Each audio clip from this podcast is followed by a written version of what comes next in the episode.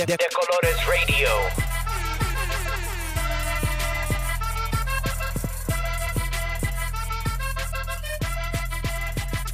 De, de Colores Radio. Hello, ¿cómo están? Welcome back to De Colores Radio. This is episode three. Hey. We made it. If you hated every other episode, supposedly third time's a charm. All right. So, like, maybe you'll like this one. I don't know. Hopefully, we can pray. Uh, thanks for joining us, and thanks so much for listening. I'm your host, Eva Arreguin, and with me is my favorite homie, the one and only, Yes. Rafael Ralph Tamayo. What's up? Hi. Hi. Hi, that's the end of the episode. Thank you. Bye. I'm gonna make that joke every time. Okay, sorry. So I think we started something that was kind of fun last time, and it's like relevant. You know, we got to be relevant. So, Dude, we have to be relevant. what what would you say is your meme mood right now? You know, I don't know. There's um I really wanted to be do you know DJ Edwin? What the fuck? Yes, you know DJ Edwin, this guy who's like in Mexico and he's like in you know what I'm talking about? yeah, and he's like talking Oh. he's like a bootleg Okay, I think I, I didn't know his name. Yeah, well, he's posted up and he's got like this mullet and he's got his Bruh. sunglasses on and he he's like, "Yeah, I have this musical like talent. They named my parents named me Erwin after Edwin and Fire." Oh my god, this is amazing. yeah, but I, need feel like see. DJ Edwin. Edwin in the fire. That's Edwin in brilliant. Fire, yeah. Wow. So my me mood is 100% fully and wholeheartedly the little girl that's at Disney World trying to eat her macaroni. Have you seen this? Yes. And she is so over Snow White. he's like, She's like, "Get get outta out my here." Yeah. face. What you doing? I'm trying to eat this macaroni. Leave me alone. I've had enough of y'all. Just let me do my thing, please. So let's jump into our show. We're officially only days away from our second art show party. De Colores Collective's Gray Space. So how exciting is that? Very exciting. I'm I'm man, it's it's always really cool to see like cuz it's exciting cuz other people get excited. Right, it's not just for us. Right. Like, Oh, this is happening. yeah. We have a really exciting interview planned for that episode, and we've got some really dope artwork that's already been submitted. So just keep in mind that if you're planning on submitting artwork, to do so uh, before or by June 3rd, coming up really soon. But it should be a really great time. The art show again will take place at the Oak Cliff Cultural Center from I believe 6 to 9 p.m. And then the after party will take place in Deep Ellum from 10 p.m. to 2 a.m. Yes. Is that right? Yeah, 10 to at RBC. What's good, RBC? So, probably my most favorite part about this episode is this lovely couple. And I'm not even gonna make them a couple. They're dope ass artists that we were able to have here with us today. The Sam Lao and Jeremy Biggers Yeah. swung by to hang out with the Colores Collective. And we're so glad they were here. We have a really dope interview lined up that y'all will hear later. Is there anything else we need to update the people No. on? Um, I'm really excited about that interview too because they're really cool. Like after I, I, you know, we had talked about them coming in, Mm-hmm. really exciting because they their own highly successful and really dope within their own like artwork and For sure. in their individual respect. But even together, they like this super. Dope. They're like a super dope. They're like Yeah. a ultralight beam. Yeah, an ultra. I heard like some rappers say that once. something like that. But they're point. pretty freaking great. yeah. So We shout really out. we're big fans of them. Love them even more now that they came and visited us here at the Colores Co. So tune in for that. We have that coming up a little bit later. But now we're gonna jump into our very first segment. Yep. The juice. I just made a sound. That was a good sound though. That's it. It was kind of weak. Beatbox. Okay, so Oh you rap and now you beatbox. I'm a multi-talented. if we are not. I'm gonna need to stop putting all your talents the- onto no, me. You literally just started doing it. I said. "Bah, bah, nah, now. Yeah, and then like I could tell that in your mind you were like, I'm a cumbia. Okay, see, this is this is exile, and I am not. nah. I can barely play the recorder. Anyways, so alrighty, we're jumping into our juicy cheese man, the juice. We're gonna we're gonna talk about some things. Quite a few things, not too much. But I think all the craze, we've all seen it. they remind me of the old spinning rims that were a thing for a while and kind of still are in certain places. The fidget spinners. Yeah. The fidget spinners. My favorite personal thing that I've seen from the fidget spinners was the Houston fidget spinners. Mm-hmm. Oh God, sprinters! Here I go again with the alcohol. Fidget that, it's that lean in spinner. It's the lean in your cup. Houston, I say Houston. All of a sudden, I'm turned all the way up. I'm the fidget spinners, which when it first came out, they first came out. I had never seen these things or heard of them, but we went to Trader's Village, you know, casual Sunday, and they were everywhere. People were lined up, and I was like, "What is this?" They were like, "Oh, that's the craze right now," and I was like, "I thought I knew the craze. Like, I'm friends with a lot of kids, and I guess I don't know anything." But they were like, oh, it's supposedly good for ADHD and anxiety. And I was like, ooh, your girl got anxiety. like, let me check this out. So we finally walked up to somebody that was selling them and they were like, not a lot of people. Yeah. And I was like, this made me more anxious. This is Yeah, dumb. This is not a thing. Also, side note: if you need some, I got you. I got them for four dollars. You got them on the low? Ten, I got you. Ah, shit. I want them Houston ones that are lighting up Boom, and done. playing like Pimp C and stuff. Yeah. Anyways, so fidget spinners, they apparently are all the craze, but they're not. Like NPR told me that they aren't what people were saying they were for. yeah.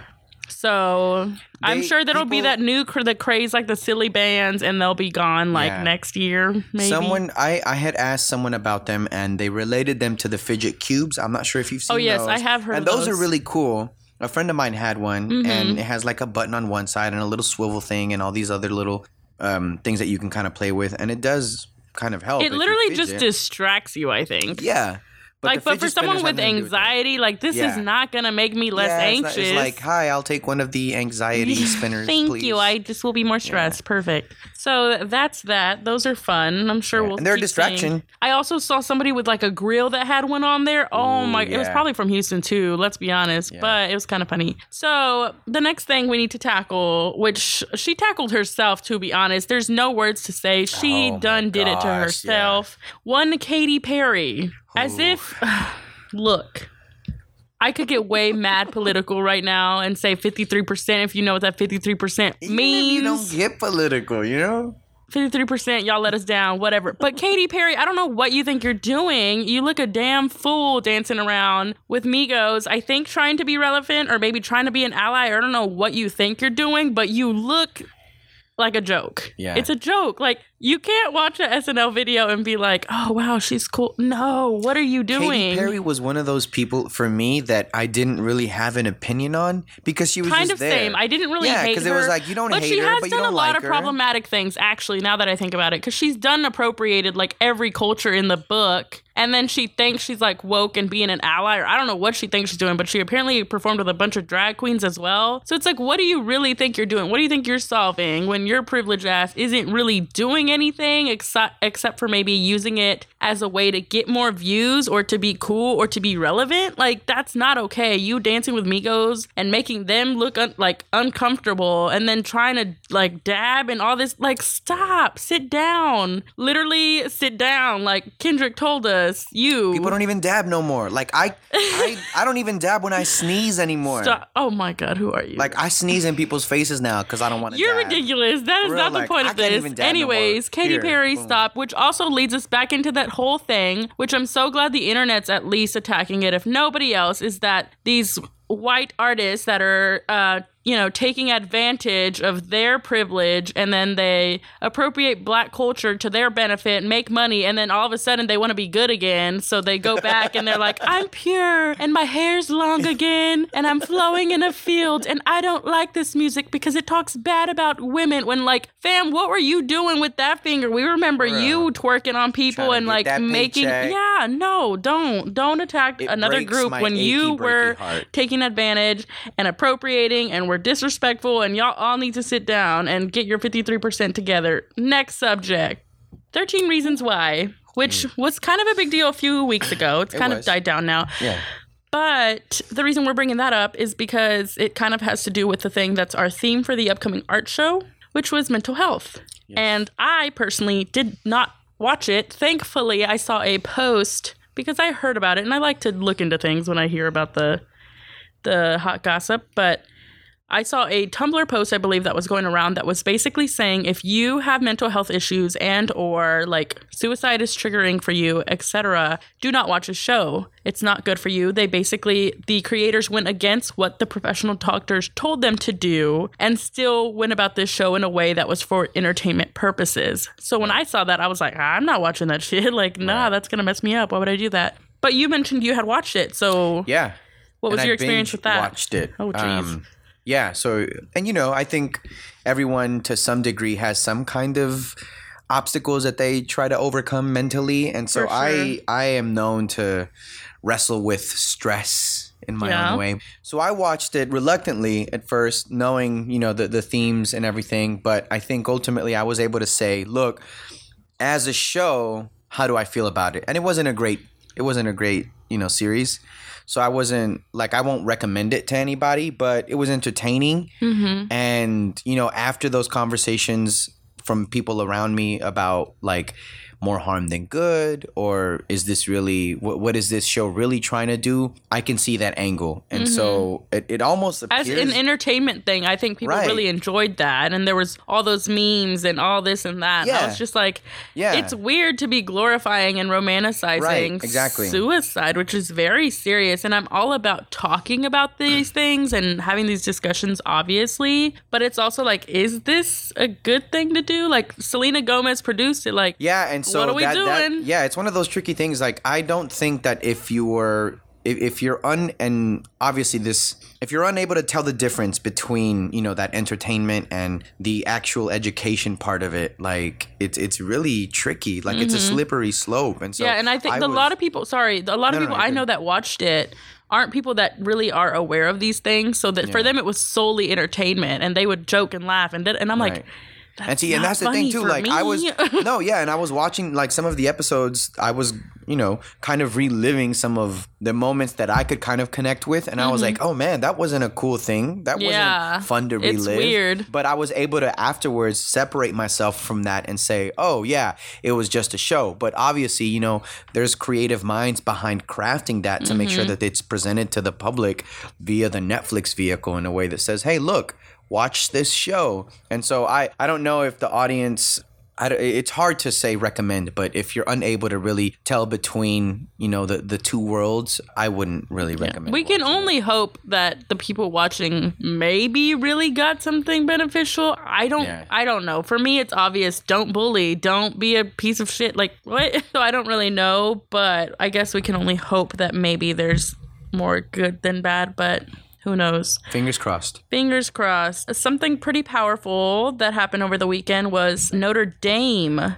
student graduates walked out during Mike Pence's speech. And that is incredible. And like we saw a few weeks ago at the historically black college, they what was it turned their backs on betsy devos and that was super powerful and so it's really cool to see these graduates i know at unt a few years ago we had governor abbott come in. And unt is like well known for being one of the more accepting i guess. Not well known perhaps but, but around like within us we know who we are. We tend to be more open-minded whatever. But like we were a strong wendy davis campus and they brought greg abbott that same year that she came and spoke there mm-hmm. And we were all like, Are you freaking kidding me? Like, that's when we saw, oh, yeah, this is an institution that runs on money that they need from the government. They don't care about us. And so that was really unfortunate. But it is necessary as students to raise your voice and do what you feel is right. And I saw something that, like, I guess a Notre Dame professor or something released a statement saying, Oh yeah. Hey, this is what Notre Dame stands for. And they did it how they thought best. And Yeah. that's fine. And that's it. Yeah. That I that think simple. That statement I feel like speaks volumes. for sure. because it's one thing to, to really take a stand against something that you you feel strongly against but it's another thing for an institution to come out and say hey look what we teach is to to give them the power to do what they feel is right Definitely. and you know whether we're for or against it doesn't matter because they did what we taught and that's all we that's all we need they to talk take about. it as Yeah. they need to so that was really cool and really necessary and some more kind of i thought it was hilarious political news this video that just came oh, out oh yes i wish that we were a visual show just so we can play this clip right now a freaking. They're walking, I guess, into the jet or something, right? Yes, something. yeah. Perfect. I might agree with her one time. one time. Like that's pretty cool. It's How gangster. sad is that though? like the leader of the free world, quote unquote. Ah. quote unquote. yeah. Like, boom, get out of She here. She said, "No, I don't want to touch your hand." So they're walking like to a jet plane Yeah, or something uh, ah, pres- rich. Our, our president. Your person, nah, Okay, not I mine. for- I said that specifically to see what kind of. I'm like, no, like, thank "Mm-mm, you, nope, no. nope." President walking, of the U.S. walking into, walking somewhere important. You hear the little important American music in the background, which is a nice touch. And he puts his little hand out, and I said little hand. You heard me, little hand. he puts his little hand out, like, "Hey, girl, you Eva, supposed to I'm look getting good the with feeling me." that you don't like the president of I've- the United States. I don't know. Like, I don't really have the best feelings about him. So he puts his little hand out, and she said, Boy, if you don't, like, just slapped, slapped, like- it away. And the way she did it too was like so, so, cool. nonchalant. Like, just, like, come on, B, like you know I- better. you know I don't even like you. know better. You know I don't even live with you. Like, whoo. I was like, all right, girl. Go ahead and show us. Like, I remember that one tweet I saw, which I believe it's been unliked now. But during the inauguration, there was a tweet, lots of tweets, you know, about like how sad and unhappy she looked. Oh right. But there was one she liked of someone saying, like, oh my God, look at her. And we were like, oh like, yeah, bruh, you're exposing yourself. yeah. So that's fine. Like we already assumed, but you're letting us know you are visibly slapping this little hand out your face. Get away from me. Yeah. Don't touch. That's really it is sad, but also like you did this to yourself, Yeah. girl. Like we all knew he was a monster and you're sticking through and like you didn't have to, but keep slapping. Keep slapping that hand away. We're all trying to. We're trying to impeach that hand away from this earth. So that was funny. Good times. And this is going to be probably my juiciest juice. Juicy Juice, the Arthur commercials back in the day. Pat, you remember those? Don't play. That's why I smiled. she smiled. Thank you, Pat. That juicy juice. You know, I saw those juicy juice commercials when I was a kid, and I was like, man, I wish my mom would buy me juicy No, we juice. tried them and they weren't good. But she never bought them for me. Yeah, I'm- I had them like later on in life. I had juicy juice once, and I never again because um, you know this might be TMI, but uh, wait, wait, gave what are you about to say? Gave me diarrhea. Did it? No, it didn't. It, It made did, you juicy juice butt. I didn't hear what you said. What? No, it's fine. It's fine. It's fine. I'm done. I'm done. He had a juicy it made juice me butt feel not so well. from his butthole. so sorry if that's TMI again. Some people It might be. is, Yeah. I'm very honest. I'm sorry, folks. So I'm gonna jump into my juiciest of juices. It's really not a huge. Actually, it's not a huge deal. It's not, but it spoke volumes to me. Uh huh. As a freaking fan and as a fat woman, I am aware of and I am not ashamed of it. And there's not a lot of us that have a platform to speak. So, guess what I'm finna do? I'm gonna speak on it. Speak. Talk to him, Eva. So, Chance the Rapper. We haven't we love this guy. He's he's hospitable, he's funny, he's cute, he dances, he's friendly, he's got a cute baby. We're about it. You know, we're a fan of yours. We we rock with you. Indeed. So I follow plus size bloggers and um, models and whatever, whatever. And one of them posted, uh, GabiFresh was her name, posted like a screenshot that he had liked a comment, a picture on this. I don't know if it was plus size woman's photo, but it was three plus size women, and they're plus size, not the size 12, which is the average American woman size and not really plus. It looks mad normal. Like, actually. plus where you see the rolls and you see the the extra you know fat on there. He liked a comment that said like ew i just puked in my mouth. Mm. And i was like oh mm. okay. So he liked this comment. So she said whoa chance you know big fan but that's not cool. And she's this nice lady. She wasn't trying to start like a full fist fight with him or nothing. Right. so then, and I knew he would say something because he's very present on his social media, which has worked to his benefit. Hmm. But he responds basically saying that it was an accident and that he didn't mean to. So the comment was from it was so the posting was from World Star and he liked Dee's Bryant, which like boy, what anyways, he liked his comment that said just puked. Okay, this is the picture. I don't know if you've seen it.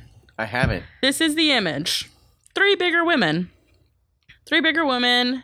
And then Chance said, This isn't fake. I accidentally liked an offensive comment on Instagram. I apologize to anybody hurt by it, and it doesn't reflect my character. Sad face. So let me tell y'all something. As much as I'd love to believe that this is an accident, who accidentally goes into comments, likes some shitty comment that's rude as shit, and leaves it? If I liked a comment that was like, this bit is ugly. Guess what? I would be like, oh my God, unlike, this is an accident. This is an actual accident. I didn't mean to do this. Let me unlike it. Oh no, I am a powerful figure. People will be on me for this. He knew what he was doing.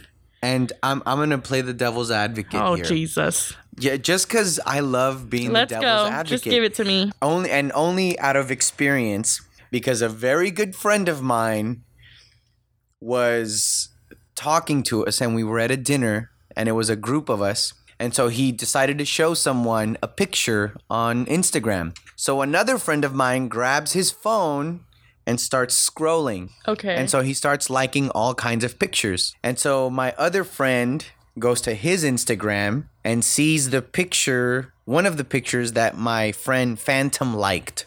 Mm-hmm. And it was a picture of a girl. And so he screen capped it and said, Ooh, you're going to be in trouble. Even though he didn't really like the picture. And to this day, that picture is the caller ID photo I use for my friend because it's really funny. Because he uh-huh. didn't mean to like that picture, but somebody else was on his phone, liked it, somebody screenshot it. And then now we make fun of him for it. Okay, see, but granted, my friend is not Chance the Rapper. oh, I thought it was. that changes everything. But like Chance went he accidentally liked it. Like he did. Okay, let's also be logical about Instagram Yeah, no, yeah, comments. yeah, right. You gotta go click on the comments. Yeah. And you this is Yeah, the best part. yeah. You gotta click a tiny ass heart. Tiny, yeah. Tiny, tiny There's heart. been some things that I've wanted to like that I couldn't. I'll be turned up. I'm like, oh, Orale, you Yeah. can't do it. So that's why I'm like, don't come with like to me and say it's an accident. I'm a good guy and I've been doing all good, you guys. I'm so sorry. It's an accident. No. yeah, you're right. I lose. You're You- right. you- Sorry, Chance. I that tried, little heart you do if you liked if i liked a bad comment i would immediately go unlike oh my god that's a bad comment. Why'd i do that? He knew what he was doing. He did it on purpose. Own up to your shit. People the reality of this world is that it's fat phobic the people don't want to be fat. Nobody wants to be fat. No matter your race, your gender, your whatever, you don't typically want to be fat. So for him to pretend that it was an accident is bullshit, and I'm calling it. Good try. Instead of saying it's an accident, own up to you. We're not all perfect. We know as artists that you're going to have thoughts we don't agree with. We've learned that. We've started to address these things. Our faves are problematic, whatever. So let's stop pretending you're perfect and that you made an accident and just admit you might not like big girls. That's fine. I won't forgive you till you date me, but it's whatever. Like, come on, Yeah. dude, don't play. Like, don't act like it was an accident and boo hoo Yeah. me. I just accidentally clicked a little ass heart that I didn't have to click on and could have unliked and not been caught, but you were caught. So now you were saying it was an accident? No. No chance. That's my little flow. You've been wanting me to rap. That was it. Done. That's the end of our juice Props. segment. Chance, it was not an accident. You can date me You're a big girl if you want me to forgive you, but I still love Boom. you. So that's our ju- ju- juice. That sounded weird, didn't it? It almost sounded like you wanted to say G G G G unit.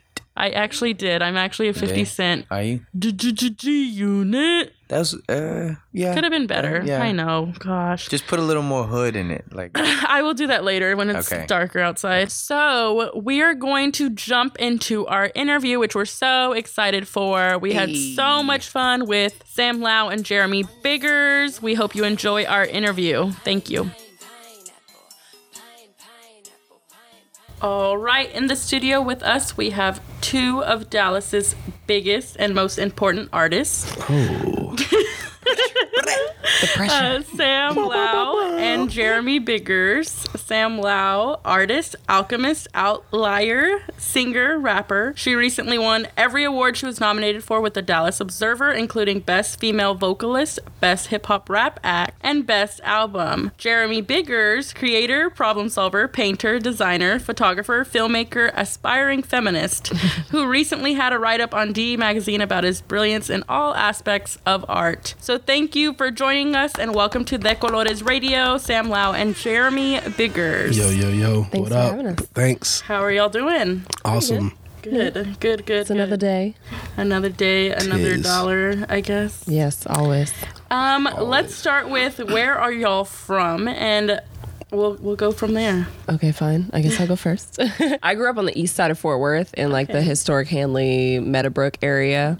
So I lived over there, elementary school, middle school, and then right before I started high school, I moved to Florida. Oh wow, So I lived in Florida all four years of high school in West Palm Beach, and then I came back to go to college. I went to UTA, lived in technically Arlington, but actually it's this small speed trap within Arlington called Pantego. I was about to say I know exactly what you're talking about. Yeah, so I lived in Pantego and then um, for a couple years, most of my college career, and then moved to Oak Cliff, and we've been in the Cliff ever Nice. since. I didn't know you were living in Oak Cliff. That's Yeah, Yeah. right up the street. Right up the street. Very cool.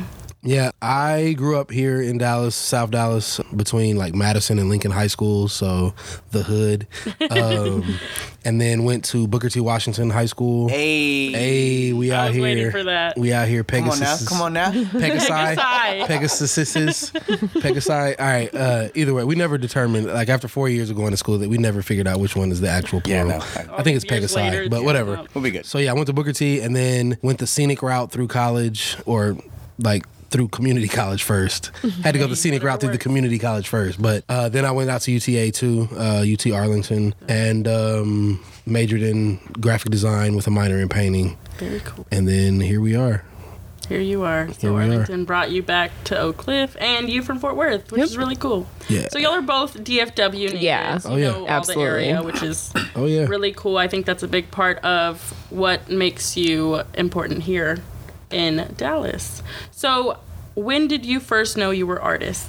As a kid, I was always the creative kid. Mm-hmm. I did mostly like drawing. I think I tried painting one time. It was those stupid little Q-tip water books, Oh my and I was like, "This shit sucks. I don't want to do this. Painting is a lie." Yo, I forgot all about that. That is a thing they do. Like I want to go I'm home now and get some made a Q-tips. I want those. I'm surprised they yo. haven't made a comeback with coloring books. Seriously, bro. come on. We Oh, might make some. Let's make something. Yo, That could be I a thing. I forgot those were a thing. I need those. But I was so bad at it. I was like, I'm never gonna paint, and I just hated painting, and I never picked it up again until um, we started dating. But yeah, from Wait, the time y'all are dating? Not anymore. Spoiler hard and hard, hard, Not anymore. We're married. Not now. anymore. we locked that one in. We, we don't. We're married now. We don't go on dates. Nah. uh, nah. We absolutely go on dates. Um, no, still dating. That's what keeps our marriage together. Um, Facts. Facts.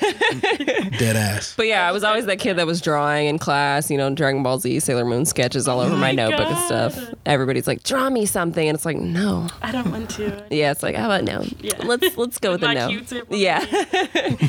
but yeah, I went to college for graphic design, so I, then I started getting into more of like digital painting and you know Illustrator, Photoshop, all of that jazz, and moved on to music, and it's been music ever In since. love sense. Mm-hmm. That's beautiful. Yeah. It's awesome. You're like, Never I've never heard heard, that. this. I've never heard No. this story. um, This is actually a date. yeah, this is actually yeah, this is a blind date. I first realized I was an artist. I think I was in elementary school. Uh, it was either kindergarten or first grade. We had an assignment to finish the last strip of a Sunday paper. Uh, like our teacher cut off the last strip and was like, "Draw whatever you think the next." You know, scene is going to be, and I did it. It was a weekend homework assignment. I remember coming back to school Monday, and I didn't think anything of it because it was it was just I was like, yeah, I did it. I did the homework assignment, cool. But everybody else was like, man, I, I had such a hard time. What? Let me see what yours looks like. Let me see. So I showed them mine, and they were like freaking out. And so that's when I realized, like, oh, maybe this isn't just something everybody is good at. Um, and so then I became, you know, the the dude in the hood that just drew everybody. Like, I'm a little older than Sam, so mine wasn't like Dragon Ball Z and Sailor Moon. It was like Ninja Turtles and Bart Simpson. but um, Yeah, it was definitely. But yeah, no, I, I drew like almost exclusively Simpsons and Ninja Turtle stuff until almost like middle school, and then I realized I would have to draw more than that to get into Booker T. Hey, maybe you could have gotten in just with that. Nah, probably not. But probably, man, I don't know. I was I was pretty terrible at it. I liked it at the time, so I was loving it, and uh, went to Booker T, and then like I said, just went out to do art in college, and now making a living doing it. So Dope. it's awesome. Awesome. So we already mentioned it a little bit, but how did y'all meet? I need to just ask that for maybe my personal curiosity. Fair enough. Um, I guess I'll tell the story since you told the story the last couple of times. yeah, go ahead. You, You got gotta it. You got alternate. You got to alternate the it story just to make so sure. So I was, we attended UTA at different times. Okay. So I was at UTA. Um, he was part of a t-shirt brand, and they were doing a fashion show at UTA, and I was one of the models in the show. Stop. And so apparently he saw me at rehearsal and told his homie like that's my next girlfriend.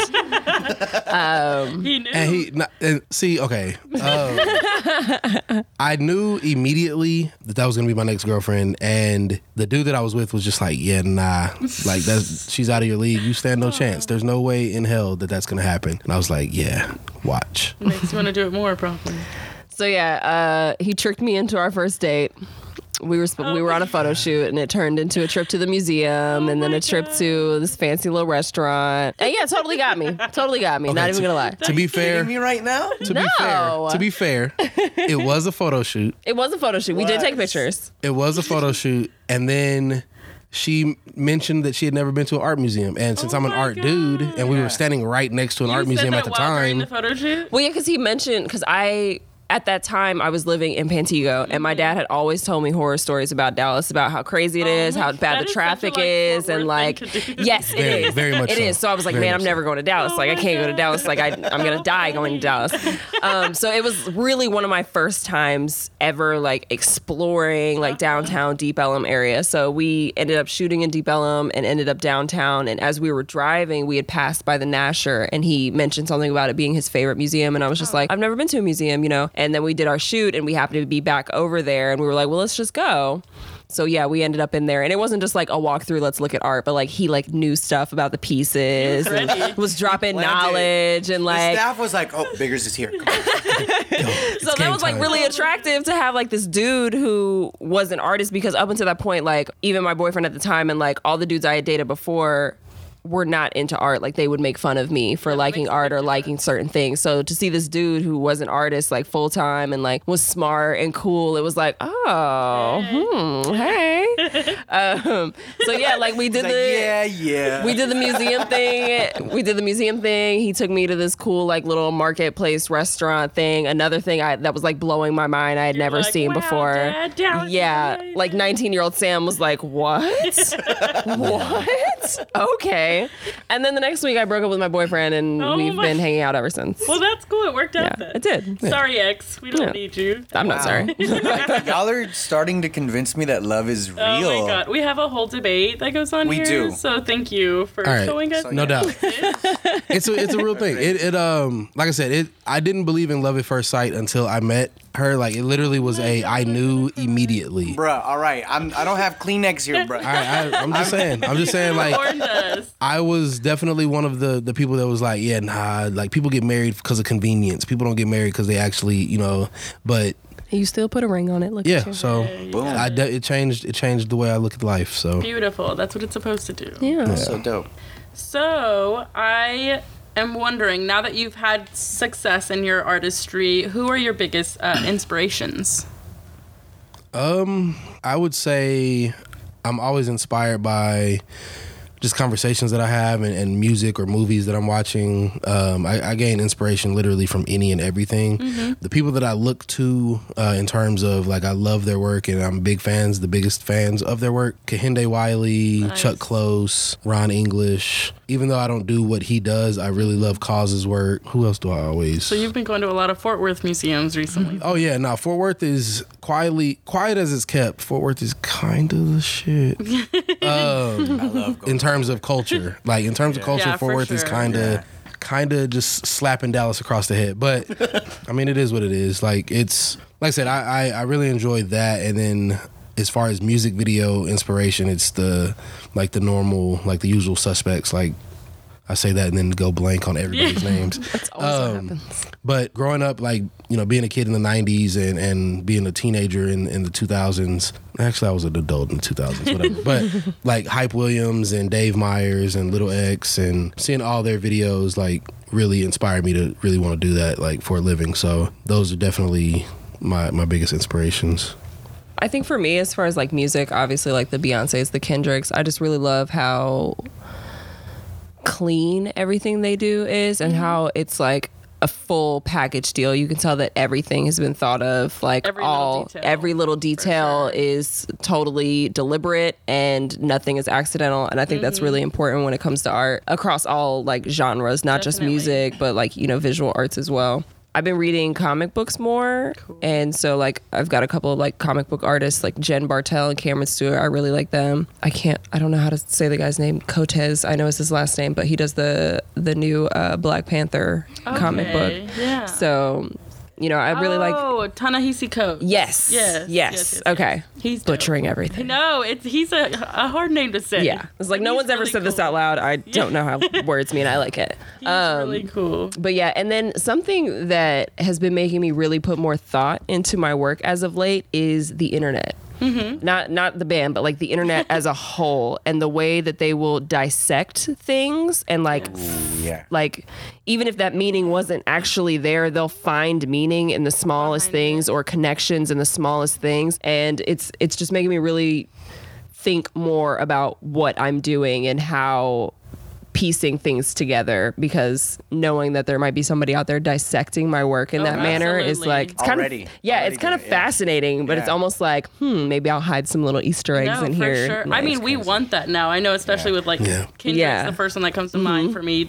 most recently. Where Yeah. like we joked about it on our first episode, where literally the internet came up with this entire theory of a of second, album, and like this was the theme it for it and this was the sense. meaning and i was like whoa man i hope this wanted really to happens Believe it, yeah. So I just, it is brilliant. The internet itself, like obviously we've kind of grown up with it in Mm-hmm. to many other generations, but it is like a, a truly fascinating. Yeah, place. it's definitely this huge like living organism in its own right that's just constantly shifting and moving. So Yeah, no, I think it's really cool. we love you, internet. Thanks for being there for us. Um, And SpongeBob. we heard what? And SpongeBob.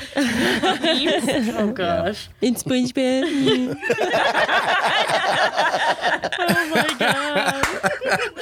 I wish you, I need to like ingrain that into my was brain good. forever. That was good. I wish that our listeners could see that, but I'm glad that I did. Classic. Sorry, you guys missed out. That was beautiful. Um, meme of Rafa as I did. It's really ugly. I'll show y'all later. Oh, you're gonna pull it up right now. I am. Oh my god, That's god. Pretty good. I haven't even seen that many lately. They kind of they kind of turned it down. They'll down. come back. Turned it down a bit. Yeah. Memes memes either die quickly or live on forever. oh my gosh. It was. I could make it better, you guys. That's really The good. moment I have the time to pull that onto Photoshop. I'm Yeah, gonna But you, That's I thought you were so sick and tired of the Photoshop. Oh my. I thought. That's what. guess That's what. Yeah. Well, it happens. I honestly kind of am, but yes. Alrighty, so we heard you built the stage for your sold out release show. yeah. That is amazing. I need all the details. I mean, I guess it wasn't like what I was standing on, but I was, I did try my hand at being like very deliberate about how Yeah. things were set up. So, like, I remade all those bars that are on the cover of my album Okay, and made those my background so that it was almost like I was a living, breathing, like, the album itself, which Mm-hmm. felt, you know, it seemed like a great idea because it was like, okay, this is the album release and I am the album. Like, let's represent Yeah, that visually. sure. So, and that's just one of the things that I try to do. Like, I feel like some artists, like, they're great, they make good music, but their visual presence is lacking. And in this day and age, like, a visual presence can make or break you. Like, it's very important. So, Mm-hmm. I try to be mindful of that whenever I'm performing. No, definitely. That is amazing. I'm sad I didn't see it now. it's a little bit in the past, but that's really great. And Jeremy, one of my favorite things that I've seen from what I found on the lovely internet was that your Twitter bio said you were an aspiring feminist. and I really appreciated that. And I wanted to know maybe how about you came uh, to that aspect of your identity. Okay. Um, I was, I still am a male. Um, I, grew up, I grew up as a male. I was raised. I identify as a male, and once Sam and I, you know, when you're in a relationship and it gets past the like the cutesy, like you start, yeah, you start getting into like real things that like make your significant other tick. And I was seeing just how emotional she was about certain things and how things that I've never considered, things that doesn't affect me directly in my everyday, you know, interactions with people. There were things that were really bothering her that, you know, she would go through or that she would have to deal with. And so seeing her be so emotional about it and seeing um, how people responded to her just being a woman and like there were little things that as a male I, I feel like it's my responsibility to be like a you know an advocate for people that are female or, or that are women so I, it made me a like it's kind of like i don't want to go too deep but You how can go too deep. How some white people when it comes to people of color won't because they're so stuck in being white people that they're not willing to see it from the other perspective Right, they can't. I think sometimes that that's not sometimes most times that's, that's extremely detrimental to the cause. Not saying that we need as brown people we need their cosign to do stuff, but Mm-hmm. Right, if you have a platform or you have a voice or, or people will actually listen to you saying certain things, um, I think it's important to do that. And so for me, like I'm not gonna act like I have a huge following or a huge you know uh, voice, but the little bit of a voice I do have, I want to make sure I you know do responsible things with it. So for that, like I think it was the the thing that finally put me over the top was there was a video a few years ago of a woman that was walking through uh, New York uh, being catcalled. Mm-hmm. And the thing that really put things into perspective for me was like I remember watching that video and I was just like, yeah, it's not that big a deal. Like if if I walked through you know Brooklyn and somebody was catcalling me for ten hours straight, like I'd be like, okay, and and I would go home and sleep great that night. It wouldn't even affect me. But she was like, well, yeah, that's because at no point do you feel threatened Yeah. by you know like at any point do you feel You're like you're in danger for your life. yeah. So she was like, there's no point where you felt like you were in danger. That's why you feel that way. And I was like, well, I never considered that. That's something that I never like. There's a very real possibility that you know there's multiple cultures where women have been you know acid has been pouring on their face or they've been cut you know Mm-hmm. and still in yeah like 2017. things that happen just because they simply say no or they're not interested in there's no right way to say you know no i'm good i you know i'm in a Mm-hmm. relationship or i have a dude or whatever like there's still crazy dudes out there that won't take that you know so like i said that's something that i never considered and once i, I realized that for myself then it was just like oh how many other things have i been you know taken for granted or not really putting in in the, the I guess the level of, of seriousness just because it didn't affect me. And so, like I said, I think that is what flipped the switch in me, just not to be so like, if it doesn't affect me, then it's not a real thing. Right. Uh, and I think that's what a lot of people are Struggle dealing with, with. right now. They struggle with Oh, that right now. It's just if you don't see it or if it doesn't affect your day to day life, then you just feel like it's not legitimate. So, like I said, I try to be really mindful of that, especially when it comes to women. Like, I don't like using female for, Mm-hmm. for women because, Yeah, like, no, it's yeah. that's a whole nother thing. Yeah. But Whole nother can of worms. It Yeah, is, so- so you attribute it to Sam. Oh, yeah, for sure. And for sure. Sam, will you tell us a little bit about maybe your identity with, like, would you consider yourself a feminist? Absolutely. I feel like everybody should f- consider themselves a feminist. I feel like we're at this point where people are throwing around the term feminist and social justice warrior as if they're a bad thing. And I'm like, oh, so fighting for the equality of everybody and women and, you know, standing up for people and marginalized peoples, that's a terrible thing. That's bad. I should be, a fe- I should be like ashamed of doing Right, that. or Like, the- yeah, they definitely try to. and I'm just like, why? Or now it's become trendy, which is kind of scary. Also, Yeah. It's like, what is that doing? Yes, it's so Yeah. like there's that false sense Mm-hmm. of feminism. I've sort of started thinking about it in terms of like religion, where everybody thinks that their set of beliefs is correct. Mm-hmm. Right. And they're like, even within each set of religion, there's still like, you know, you'll have your Episcopalians, you'll have your Baptists, you'll have like, there's always those little tweaks that have been happening in like the little groups. So I feel like that definitely applies to something like feminism. Like, there's always groups that think about it in different ways For sure. and then you have the people that see it and have this preconceived notion of what it is and to them it's a negative Mm-hmm. and i feel like those people are just not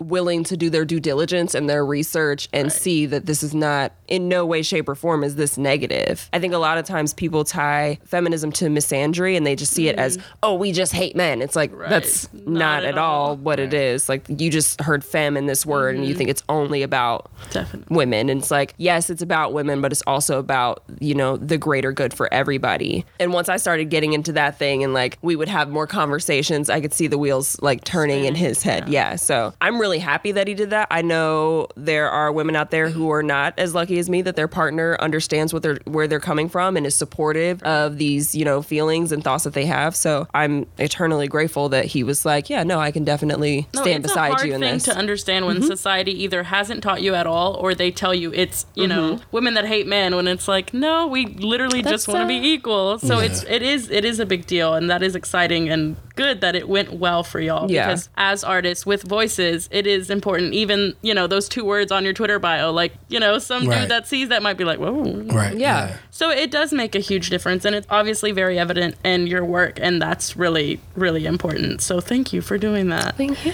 Um, but that's literally why we started this whole thing because I was like, "Yo, I don't see anybody talking with my Right, brown yeah. voice in this Mm-hmm. Yeah, town. for like, sure, I'm, for I'm sure. ready to meet other people that are doing the Mhm, same thing like-minded. for sure."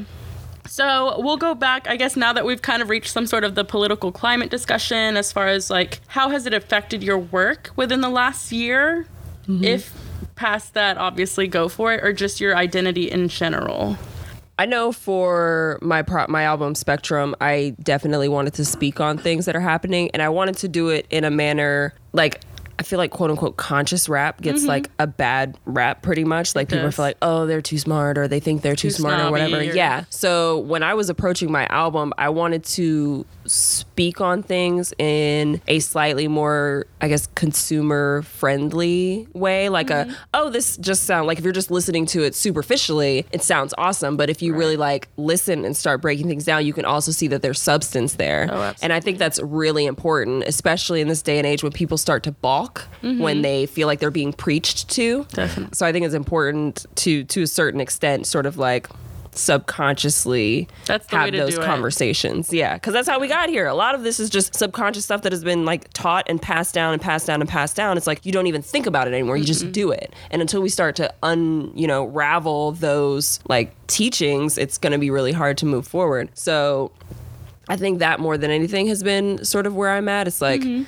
I, like we should be able to normalize these things and normalize these conversations. Like we're not here for a fight. I'm just trying to let you know where y'all fucked up. Right. That's what it is. That's where we're gonna be from now on. Exactly. It's like just Yeah. because you grew up and like lived this life up until now does not mean that it was right. Does not mean that y'all Not weren't out of line. Like Yeah. Yeah. it's time to start making some changes. So I think that has been something that I've that's been on my mind is like, you know, just as artists and as people who are, you know, gaining what platform we have in this day and age, you say one thing and they're on to the next oh, and they're out of there. So it's being willing to take that risk to say things that, you know, some people might not agree with or, you know, believe in their way. And oftentimes when that happens, I'm like, okay, I didn't want you as a fan anyway, because mm-hmm. clearly you, you don't need You're to be over getting here in this boat. Yeah. I don't want none of that nonsense over here. So thanks for outing yourself. Right. Yeah. Go on. But yeah, I think that's I think that's where we are, where people are just deciding it's like, okay, I do this, I have this. I can say these things, and those who are like minded will support me, and those who are not will go on about their business. Mm-hmm. But I think now more than ever is like we see other brown artists and it's mm-hmm. we're ready to support them because Yes. we Sure. know where sure. history has been and we're tired of it. Very and we're much. saying, sure. okay, I want to see people like me, mm-hmm. you know, whether it be brown people or whatever it is, that we're ready to feel that representation. But Yeah, I think for me, I think speaking on that before going into me specifically, I think that stems from a we've only heard one voice in in the creative realm for so long, and it's been you know straight white men. the history of the United States. yeah. Exactly. So if if as a creatives, um, uh, you know, there's a lot of different um, you know contributing factors to that, but as creatives. Only white straight men have been heard this whole time. Mm-hmm. So now I think it's getting to the point where we've realized it. I, I think we maybe realized it before, but I think now, like in the last few years, we've finally realized, like, wait, why don't we have representation? Right. Why don't we see, you know, it's an issue for, you know, to go to a movie and our whole lives we've only seen white lead actors with, you know, brown sidekicks or, you know, whatever. Um, now we're getting to the point where we're recognizing that and we're just like, why is that? Like, why don't we see Right. more of this and or, or more we're gonna that make our own platforms then Exactly. to make so- this stuff. so I think for me, seeing that and coming to that realization myself, uh, it's affected just not necessarily. It's affected the way I've approached my career in terms of not necessarily subject matter yet, uh, mm-hmm. because I'm definitely working on some stuff that, that I'm gonna to speak on that. But like she said, it's it's less about trying to get big or get famous or, or really blow up doing it. It's more about like I feel like I need to say these things because, like I said, the the platform that we do have, I feel like there will be someone that will listen to it or at least try to see things a different way. So mm-hmm. it, it's definitely been important for me to to speak on those things and be a brown voice in this mm-hmm. you know this white sea of uh, in the art world. Because not just here or not just nationally but here in Dallas specifically the the 13 major galleries in Dallas just don't show anybody other than white males. Mm-hmm. Like it's just a fact of the matter. Like Yeah. they've gotten in the last couple of years they've gotten a little bit better trying to you know diversify what they're showing but for me the word diversity is so like it's a catch 22 for me because Right. I understand what they're trying to go for, but usually when they use the word diversity, it, it's showing that, well, we're in power and we're allowing you to, you know, show here, or we're Mm-hmm. allowing you to speak, or we're, we're giving you a platform. And when in, in fact, it's just like, Yeah. who put you in that position? Like, Yeah. no, I'm not going to let Like you. Like, true diversity would be Yeah. cool, but Yeah. we're used to y'all Exactly. doing this or just using Able us to- as if an you're able to fabricate a perception, Yeah. then no, Yeah, we're already exactly. off to a wrong exactly. Yeah. And so for me, like like I said, like like the word diversity or or like even the word tolerance, like to me is just like hate I hate it Yeah. because it's like it implies that you feel like you are in the power position to give me the ability to do Right. whatever it is. Um, and so like when it comes to transgender people or people of color or whatever, like like, we need to be more tolerant. It's like you don't have the power to say whether or not I can do well, what I'm doing is right You or just need wrong mind anyway. business. That's what you need. Yeah, to like do. so. So for me, like I said, that it, for me, it's been more about like how can I be a thorn in their side, um, whether it's creatively, whether it's just being vocal about stuff, whether it's wearing shirts that make them uncomfortable, whatever it may be. Like I think a lot of people going like being the long-winded version. I think I think white people feel like they're under attack right now because everybody is simultaneously waking up and not putting up with that shit anymore. And, like, Basically. they're like, well, I feel like my whiteness is being attacked. It's like, well, we've been kind of under attack since Even we've been here. Even just saying So white people is like oh my gosh, they're they offended by lose their problematic. Yeah, minds. it's, They it's, lose they're their getting mind. offended by it. It's so crazy. And we're like, we've been getting all these names Yeah, so- That was actually a nice sound effect. We could have said worse yeah, we could have said things, much worse. And so, yeah, like like you see shows like on Netflix, like Dear White People Yes, and, and stuff like that. And like like I said, they're they're writing their little think pieces about how offended mm-hmm. they are and how this is not okay. And if there was a Dear Black People, and eh, shut the fuck up. We've been we've been dealing with this for 400 plus years as a collective brown people in this country, more, longer than that. Like you know, it, it's been It's, since it's a forever. global Since issue. It's global, yeah. It's globally everything. So now everybody is like, nah, we're not dealing with that anymore, and they can't handle it. And going back to what Sam said about like, you know, this is how we've always done it. And it's like, That doesn't well, make it right. it um, doesn't. times are changing, pimp. Absolutely. So um, it's gonna get it's gonna get bad for you. So Uh-huh. just go ahead and take this L like we've been doing for 400 years. and See, you but that's the thing. I don't even think it's getting bad. Like, it's not getting bad for you. You're not losing It's job. Like, you're not doing like, anything. It's just different. Yeah, It's it's, it's different. to like.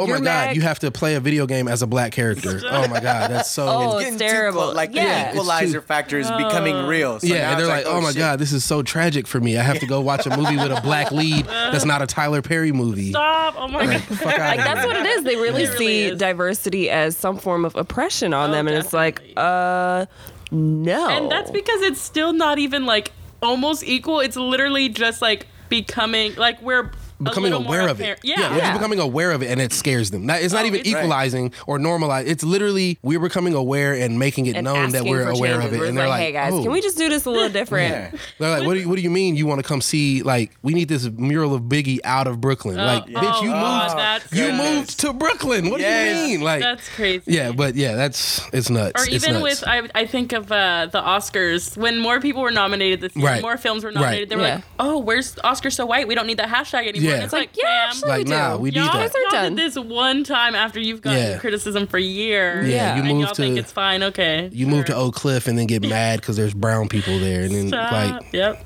or That's you- the worst. You go to Deep Ellum and it's oh, it's too sketchy. We need lights down here. We need to make it more uptown. Like it's like oh my god. You know, lately that conversation has been that it's getting out of hand. I was like, y'all didn't know Deep Ellum back in the day. Though. yeah. yeah, yeah. It's yeah. I don't want to. I don't want to say people live like the rash of robberies and and I'm like that didn't used to That's- happen. yeah, that's I'm not gonna. I'm not gonna act like you know I'm blaming it on one. I'm not pointing the fingers, doing what y'all would do to us, but.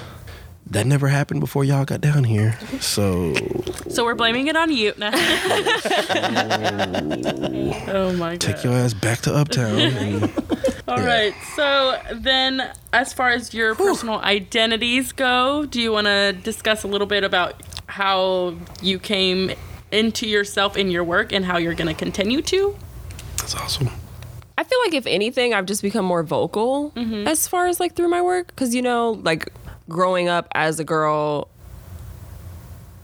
it's just like, you know, you're always told you can't be a certain way or you have to mm-hmm. be a certain way or you can only be one thing. Like you can't do multiple things. And as a woman who's now moving in the realm of hip hop, which is traditionally a male dominated field, it's like,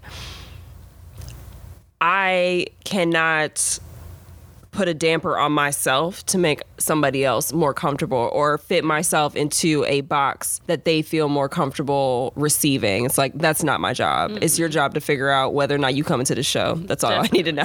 like it doesn't matter. Like uh-huh. I I have to do what I have to do that, you know, makes me able to sleep at night. Mm-hmm. So I think it's just for me it's definitely just coming to a point where I'm more vocal and more unapologetic in my work and not feeling like I have to tiptoe around the fact it's like oh I'm a rapper it's like no I'm a rapper and Yeah, I got this it. show where I'm opening for Lupe on Saturday Yeah. what you want to do Girl. like Talk to him. Talk to him. Let him know. Let him know. Talk that shit. Yeah. yeah being able I think we talked we talked about this a little bit like last week just at the house sometimes you have to drink your own Kool-Aid Oh, absolutely. Like, you just have to. You cannot keep just dampening yourself. Like, actually, I remember uh, one of my fans yelled at me because every time he saw me, he'd be like, "Oh, there's the famous Sam Lao. She's so famous. You're a legend." And blah blah blah. And I used to downplay it, you know, on some, mm-hmm. "Oh, I'm," you know, you have to be modest. as a mod. woman, you Everybody be tells you you have to be modest, and you know, mm-hmm. just be modest. And you know, be like, "Nah, nah, you know, I'm just out here." And finally, one time, he's like, "Why do you do that?" And I'm like, "What do you mean?" He's like.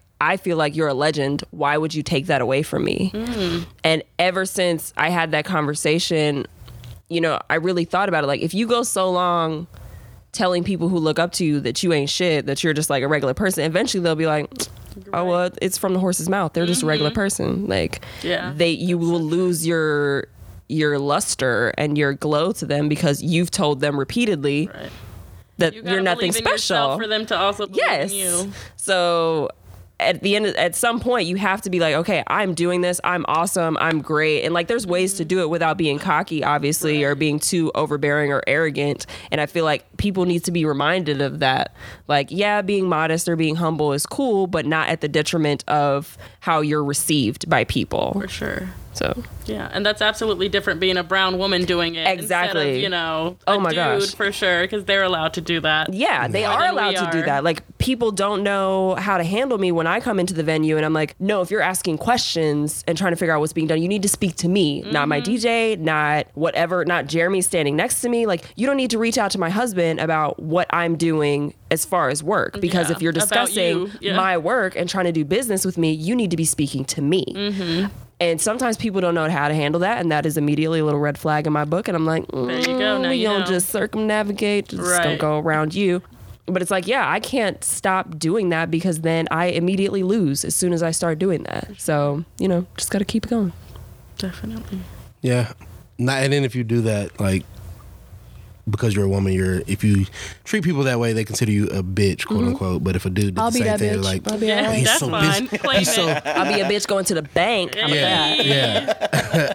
but if a dude did the same thing, it's like, oh no, he's just about He's his about his business. confident. business. He's about his business. He's real He's about his serious. That's the same in the workplace, like Yeah. a corporate world job, same yeah, thing. it's it's trash. For me, I think coming into to my own, um, I had to just realize like one, I can't do this for other people. Um, a lot of my life, I was just me doing things that were for my mom, you know, as approval or whatever. Like it got to a point where I was tired of trying to fit everybody else's idea of me um, and just got to a point where I was like, nah, I just want to do what I want to do. And going back to what Sam was saying about how people try to fit you into different boxes, uh, with me being a multi, um, I guess, a multi-disciplined artist and since I do so much everybody wants to only put you in one box and one neat little you know like you're a painter so only be a painter I can't like I can't wrap my mind around you being a painter and a videographer or a photographer or you know a designer or whatever and we so have complexities, folks. yeah and so with me and then you know i would always hear people like like multiple people like people that you know are, are respected in the city like you need to focus on one thing like don't do you know don't waste your time spreading out you know you could be really amazing painter if you just painted and you didn't you know split your time and can you imagine how good you would be if you only did one thing and so for me like I don't want to give too much information. That, that would it would tie that up in a nice little package, but. I won an award for one of the things they said, you know, I couldn't do. I should stop doing. Oh wow. And so to win an award in both fields is just like, yeah, I know. So for me, it got to a point where I had to stop l- believing the hype of the, you know, uh, jack of all trades, master of none belief system, um, and start like flat out telling people like, don't project your limitations onto me. Just because you can't do two things at once Doesn't mean- I can't be great at two things at once. There you go. So, or multiple things. That didn't have to be two things. So, if I'm putting in the hours to be great in all those, you know, areas, who are you to tell me I can't be great at just because, like I said, you can't do it or you can't wrap your mind around someone doing it. Um, so once I came to that realization, then it, it stopped being about like pleasing other people, and I was just like, it got to a point where my competitiveness came out more so, and it was just like, yeah, I'm on your head. Like I'm great at this. I'm great at this. I'm gonna be good at this. Anything I pick up, I'm gonna probably be good at, and I'm not gonna be apologetic about Yeah, it. Like I'm not gonna be you. like, yeah, I'm gonna, you know, be humble about it and, and be humble in a sense of I'm not just gonna be an arrogant asshole where you're like, you know, I'm not gonna be the dude showing up to the court telling you how great I am at shooting threes. You can be if you want. Like I'm not gonna be that dude because then you start like picking apart like my form and all that Uh-huh. other. I'm not gonna be that dude. But at the same time, like if you're talking shit, I'm gonna talk shit back, and like that's just who I am. Like it. so, um, that's how I kind of approach like art and just creative creativity as a whole. Is like I'm gonna be over here doing my thing. If you come over here talking shit, I'm definitely gonna fire back. Mm-hmm. But for the most part, like like like I said, like we we're very bad about not tooting our own horns sometimes, and sometimes we're doing some pretty I'm gonna massively start big tooting things. it for y'all. Yeah, for real. Because if if you, if you listen to what y'all are saying, like we understand the immensity of the ideas that you're talking about. Right. And it's obvious from the work that you've done.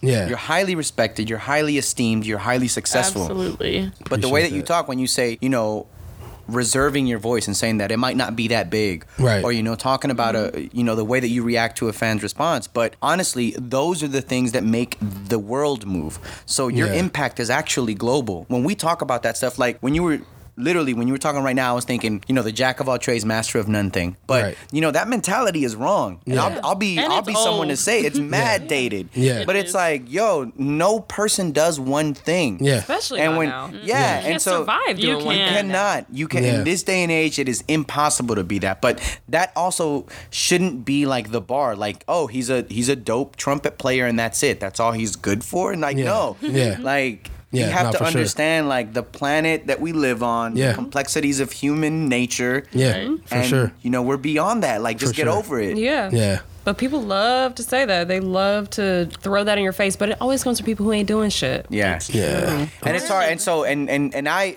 personally i came to a point where i was like you know try to understand the people that need that Yeah. and so mm-hmm. it was like man like it sucks that you know this person will criticize to the t every single thing that happens about mm-hmm. this or even you but like when you look at their life like it it's really Yeah. like nothing Why is Yeah. it always like it's that? a justification for themselves. It is. It's a- Exactly. it's a crutch that makes them feel better about if they can only handle one thing or if they're not even doing one thing. It's a crutch that to them says that something is wrong with the other person and not Yeah. wrong with them.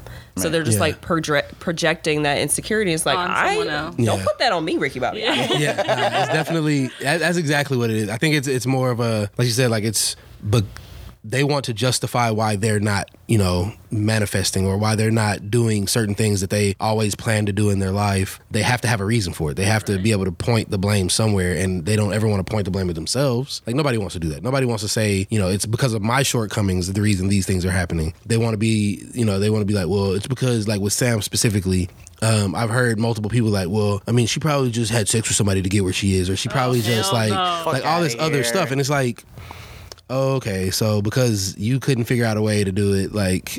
Okay, or with me, like, well, he probably knows somebody. That's the reason. It's like, uh, okay, man. Or I'm a dope ass artist. yeah, like, or I stay up till 4 a.m. almost every night working on shit.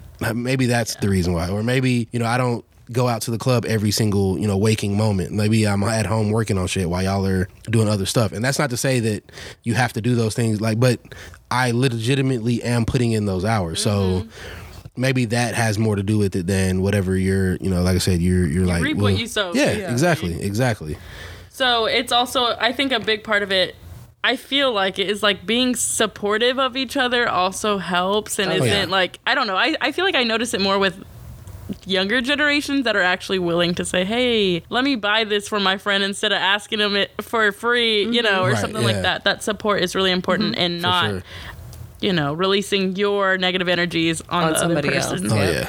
But so we're gonna switch it up a little bit. Maybe have uh, some more fun times, I guess. lighter times. Um, briefly, I have a game. Oh, But no one ever plays a I forgot game. about this part. I Yes. forgot about. yes, I like games. I do have a game. I know you're competitive. Hopefully, it doesn't get crazy. No, it's Well, not like a. crazy. It's not like a winning game, but it's just like a. we, should we make it Kind one? of. no, I'm it just kind kidding. of is. It could Okay, I'm back Whoever in. gives I'm back better in. answer. I'm back in. All right, Oh my god. I'm back in. And a brief question for Sam. Okay. So uh, we saw that you were wearing a bustier at your Fortress Fest performance. Hey. Mm-hmm. hey, We're big Selena fans, It's so we're like, No, is we you this- know we Selena fans. yeah, fans. Bustier. Hey. yeah, yeah. you got all our fans love now. They will all be listeners. Oh my gosh. for knowing that. I remember I saw that in Big T and I was like, oh, oh, my god. Need. yes. Yes, I was like, need. I don't even know what I'm going to wear this for yet, but I need it. How funny. Yeah. And then, yeah, I put it on for that show and that's all I could think of like the whole time I was Beautiful. wearing that. warms all our Selena Yeah. hearts now. Yeah, for We're sure. so happy that For we were sure. Just like we had to know. We Oh, had yes. to know. For sure. And then uh, also, if anyone is listening that can get me a uh, a wall in Oak Cliff that I can paint a Selena mural on, Stop. I've been wanting to do we that can give you forever. all the walls. Are you kidding me, bro? I've been wanting to do that Hey, forever. let me. no, Go we, know we just got him a wall. Yeah. We just got him a wall. Yeah, no, I've been wanting to do that for a while. Um, He's literally been talking We're about been gonna. like, yo, I wanna do it- that I'm gonna so like bad. Olivia Pope it and be like, it's handled. it's handled. Yeah, I no will. doubt. I got All you right. in a week. All right, cool. I don't know about that, but I'm gonna try. I mean, it's whatever. Like I've been wanting to do it for a while. we so- got this. De Colores No, will make for real, that we'll make happen. it happen. that's a You bet. know we got That's a will bet. be All right. beautiful. So scratch that to everybody else that's listening. 'cause Bye. we don't We need got it. anymore. De Coco got it. We got it. We got it. Alrighty, so the game, it's gonna be kind of a rapid fire. You're gonna tell me the first thing that comes to mind when I Oh, say Lord. something. And I'll make a big Terrible at buzzing these sound games. if you're taking too long. All right, cool. Okay, I'm y'all ready? I'm in. Oh, no. I'm in. Y'all can't see it, but they're freaking out, y'all. All right, I think I'm in. Freaking out. I think I'm in. All right, Oh, you think you're in? You're I'm in in. already. All right, let's I'm go. sorry. let's go. All right, so the first thing is love. Jeremy. Oh, damn it. She's I winning. can't say. I know I can't say Sam because then that's wife. There you go. Y'all make me sick. Yeah, I'm like, this I is love y'all. disgusting. I love Dang it, I love So y'all. beautiful. Okay, ready? This one's a little scarier, at least for me. It makes me feel nervous because me Not and me. him have this fight all Not the time. we do, but All not me. Best rapper alive. Oh, God. Best rapper alive. We don't get any follow. Ooh. Alive. Y'all, Y'all they're taking like, too long. this- Y'all taking I too might have to long. call Come the on. ER. Y'all taking too long. So long. difficult. I'm gonna say. That left brain working. Y'all taking too long. I'm gonna Come say. on. I know what you want to say, bro. Come on. I really like Kendrick, so I'm going to go with Kendrick personally. Just say it. Just say it, Jeremy. Just say it. I'm gonna say Jay. Z. I knew he was gonna say that. I knew it. Our answer. I I knew it. Okay, but to defend, okay, I want to say Kendrick. Please do. I want to say Kendrick, but we we you only really had back. We also have this conversation. we only had best rapper alive. We didn't get a follow up. We didn't get any like clarification. We didn't get Right, right. So if we're going on resume, because Jay is still uh, alive, That's I have to go Jay. we- y'all we are the literally- same person. Jeremy, we literally I have have that Jay. discussion Okay. before we record every episode. I have to go Jay. But right now, in terms of music that they're making, Kendrick. it's Kendrick. Obviously, That's literally yes. That's literally our It's- it's conversation. I mean, we'll see. Well, when that time when Yeah. that time comes, we'll I- see. okay, Yeah. after Magna But- Carta, I can't. I can't right but now. Jay is still alive, Yeah. so I have to give it to That's Jay. what I'm saying. Even though that's- Eminem is probably my favorite. real? Okay, pre G Unit Eminem. Thank you. Please, thank Fuck everything after G Unit. But um, yeah, nah. I think Kendrick and Jay like would be one A and one B for me. We're but, dying because we have this conversation. Yeah. Like- so I feel like it's a fair conversation. Yeah, nah, it's legit. It's very Yeah. legit. Kendrick God. and Jay-Z. Props. Well, nobody was a winner there, although Kendrick's a winner in my heart. All right, Yeah. fair enough. Damn. I mean, he is out here shitting on fools. He So really there's that. is. Literally, He really shitting. is. Like, yeah, that videos are crazy. Videos, those are videos. I I can't Storytelling. imagine anything being better. This because Nah. Beyonce's not releasing anything with Nah, beautiful babies. that we know. Oh yeah, that we it's know gonna be of. like two more years before Beyonce is like, all right, I'm about to shit on you girls now. She's about to drop a double album and name it whatever the oh, twins' names are. or God. Hell something. yeah, she's just gonna call it the Twins. Yeah. Double disc album called the Twins. And Twins. it's gonna come out- I'm sad that no one's made like an Arnold Palmer mashup of her of Lemonade. You know what I Oh mean? my god! Get Like some out. geek out in That'd be great. That's gonna That'd be be you. awesome. You Yeah. can make that. That'd be Go awesome. work on- Go work on that. Some Yeah. Arizona tea and lemonade. Yeah, Yeah. that'd be. Hey, that could be something like kind of Yeah. like cultural. I don't She's know. gonna drop some. Yeah, she's gonna drop an album on a How Saturday did we at get to midnight. Beyonce. Okay. Because it's the always best. about It's- Beyonce. What do you it's true. mean? This entire Yeah, podcast is actually it's about always Beyonce. about Beyonce. All right, the next one is Dallas, Texas. I'm trying to think of the perfect word. I, I know the sentiment that I Uh-huh. want to say, but I'm trying to think of the word or phrase.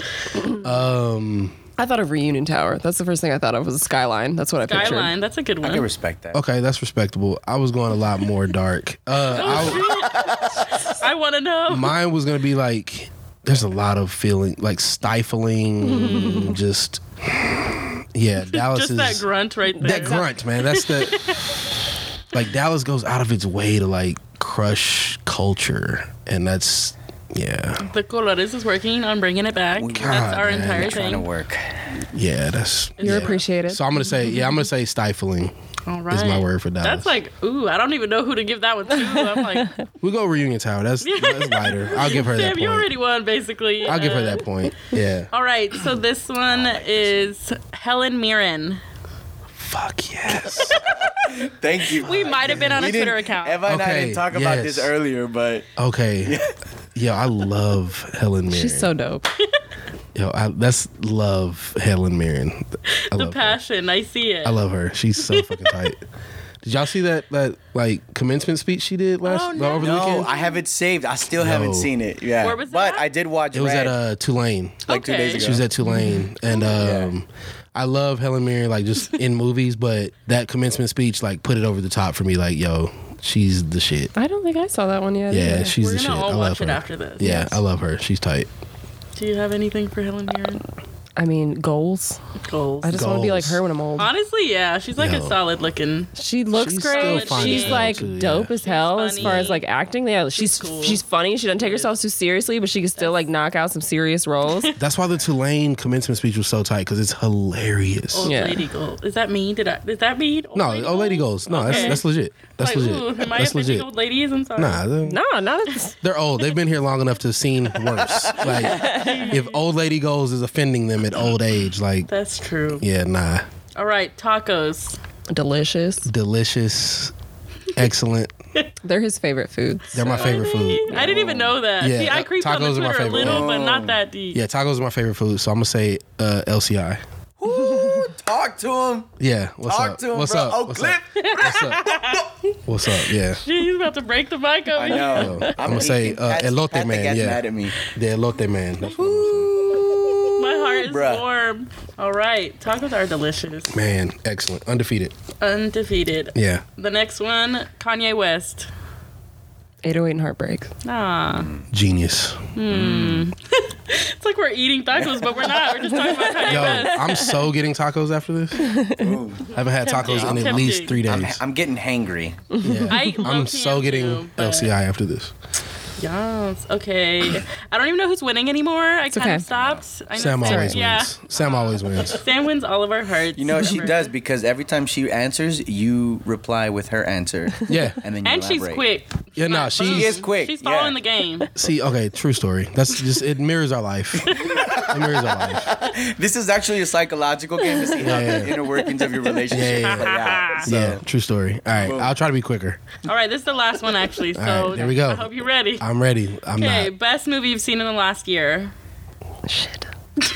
We used to go to movies all the time. Now we haven't been this much. Um, What have we really liked recently? damn it. I thought you Oh, would have had this one um, ready. In the last year, Get Out. Ooh. Oh, I did really enjoy Get Out. Yes, she stole one of my answers. now it's equal.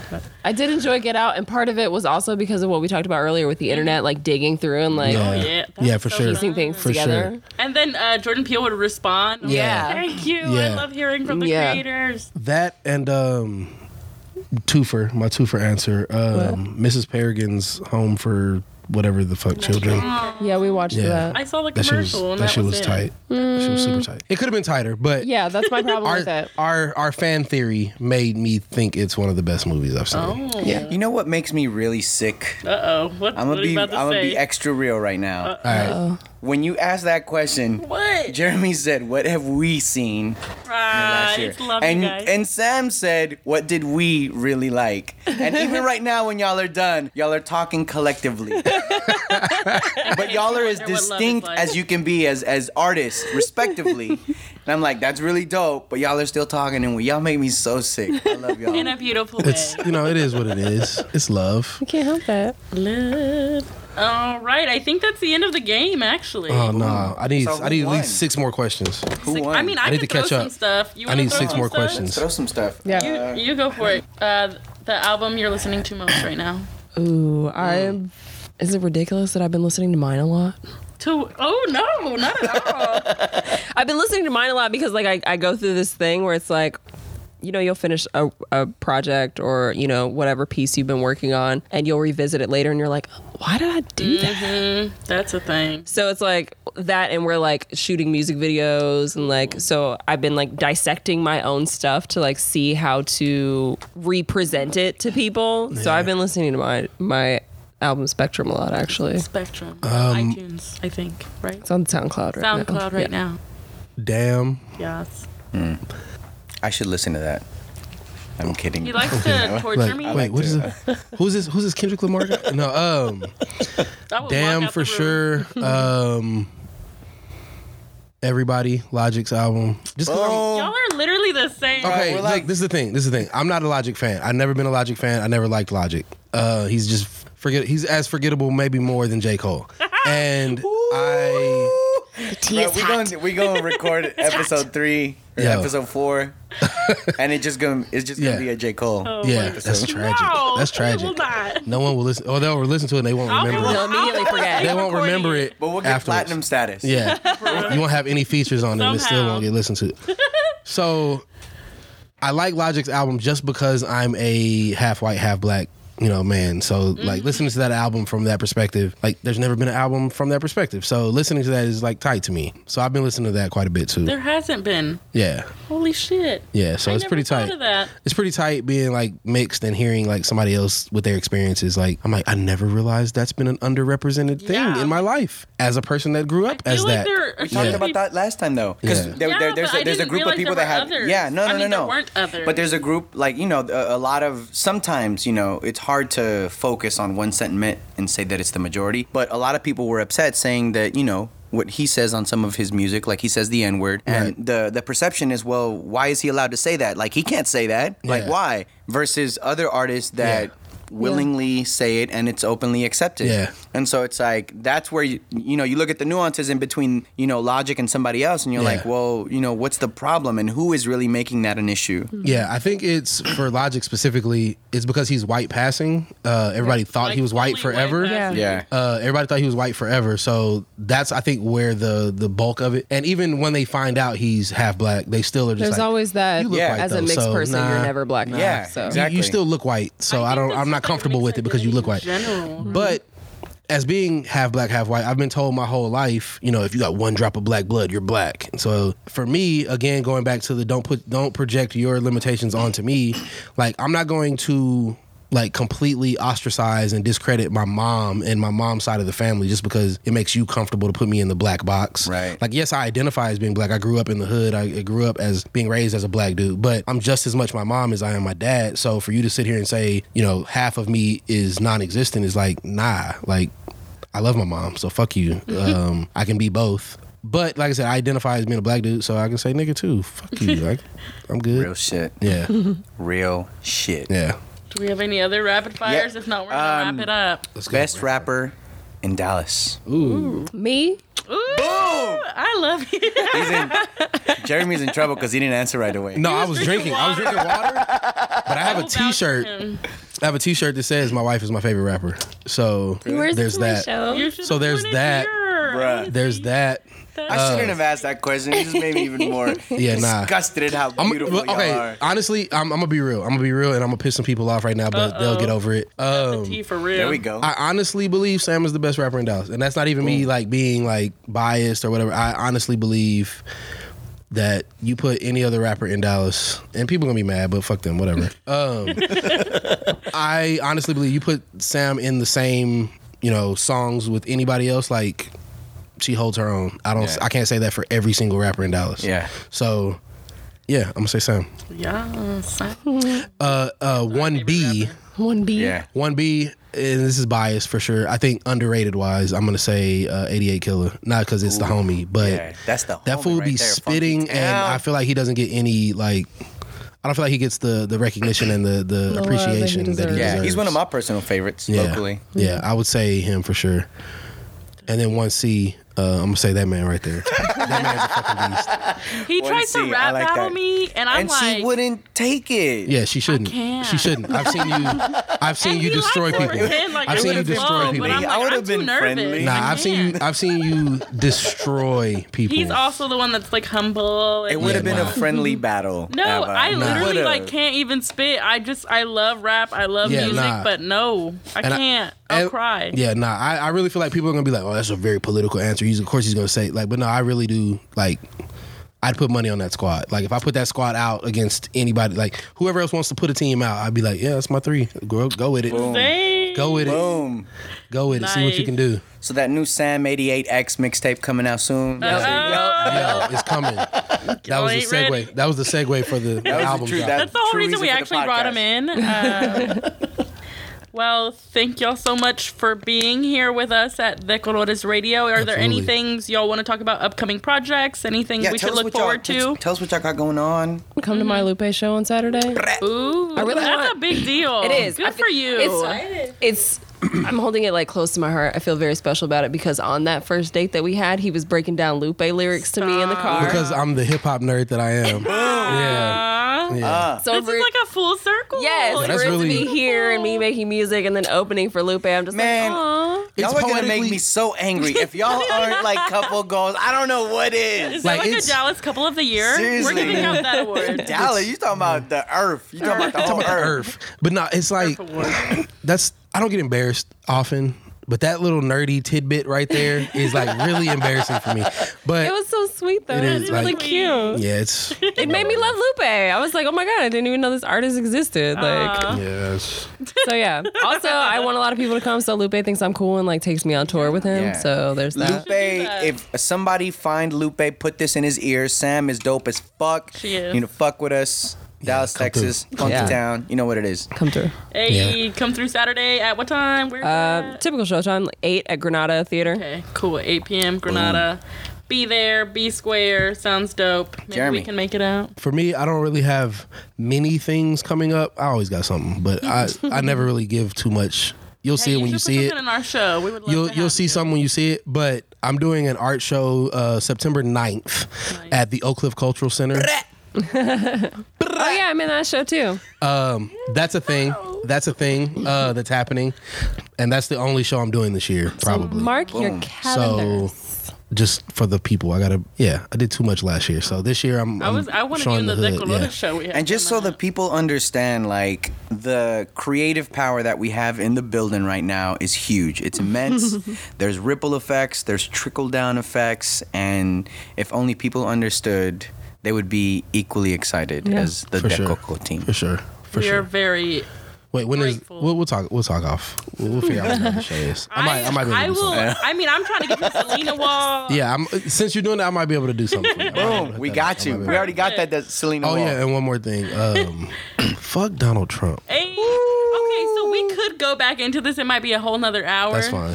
I don't care. Fuck Donald Trump. About That we that we all. I feel like that sentiment kind of wraps it up, though. Oh, oh Yeah. yeah. Donald Trump. Yeah, That is, I- I Yeah. love that's Donald pretty Trump. much our sentiment every episode. Pretty much. Every day. I mean, Every You can day. just know, close out with like YG's like Why you don't want a Grammy? Right. for it? I Just play. Just YG's off rip. Just should have automatically gotten one mailed to him. Absolutely. So, where can we follow you?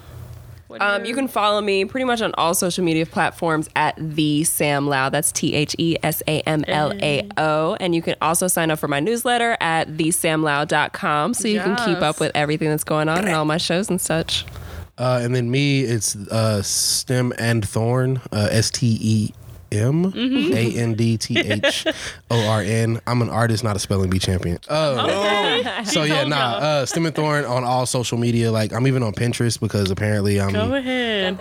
a 45 year old white woman. I But, mean, you still print shirts? He's For just trying myself. to get his own scoop right. now. for I know. myself, I still, I still rock. My mom loves my Stem and Thorn Jesus shirt, Oh, word. and I love my Stem and Thorn Jesus shirt. All right, I And got so you. I'd No, be I got like- you. I got you. I, I'll print for other people, but it's been a while since I've like actively Released. tried to like design a whole line and release and do all that. Maybe like, you can do something with us. We've been talking about Maybe. doing most of the stuff I've been doing lately is like I need new clothes. I'm tired of wearing the same stuff, or she's tired of seeing me in the same shirt. Well, shit. you had that one shirt that made its rounds, and like people were asking for it.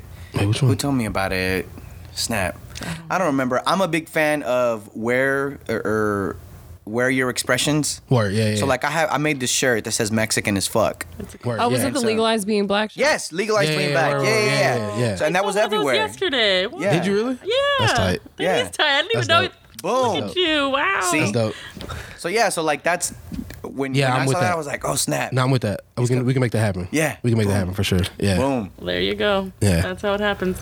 Well, thank y'all again for being here with us at De Colores Radio. We're very grateful to have you here with us in studio. Thank you so much again to Sam Lao and Jeremy Biggers for being here with us at De Colores. We had so much fun with y'all. Y'all are beautiful, and me and Rafa believe in love again. Well, I guess. No, you do. Nah. He totally does, you guys. he was like, "Oh my Nah, god." they were mad, mad props, and like their their goals. I'm excited. goals They are AF. they are goals AF. So thank you to them for coming into the studio with us and and giving us a little bit about their personal experience as artists and just having fun with us here.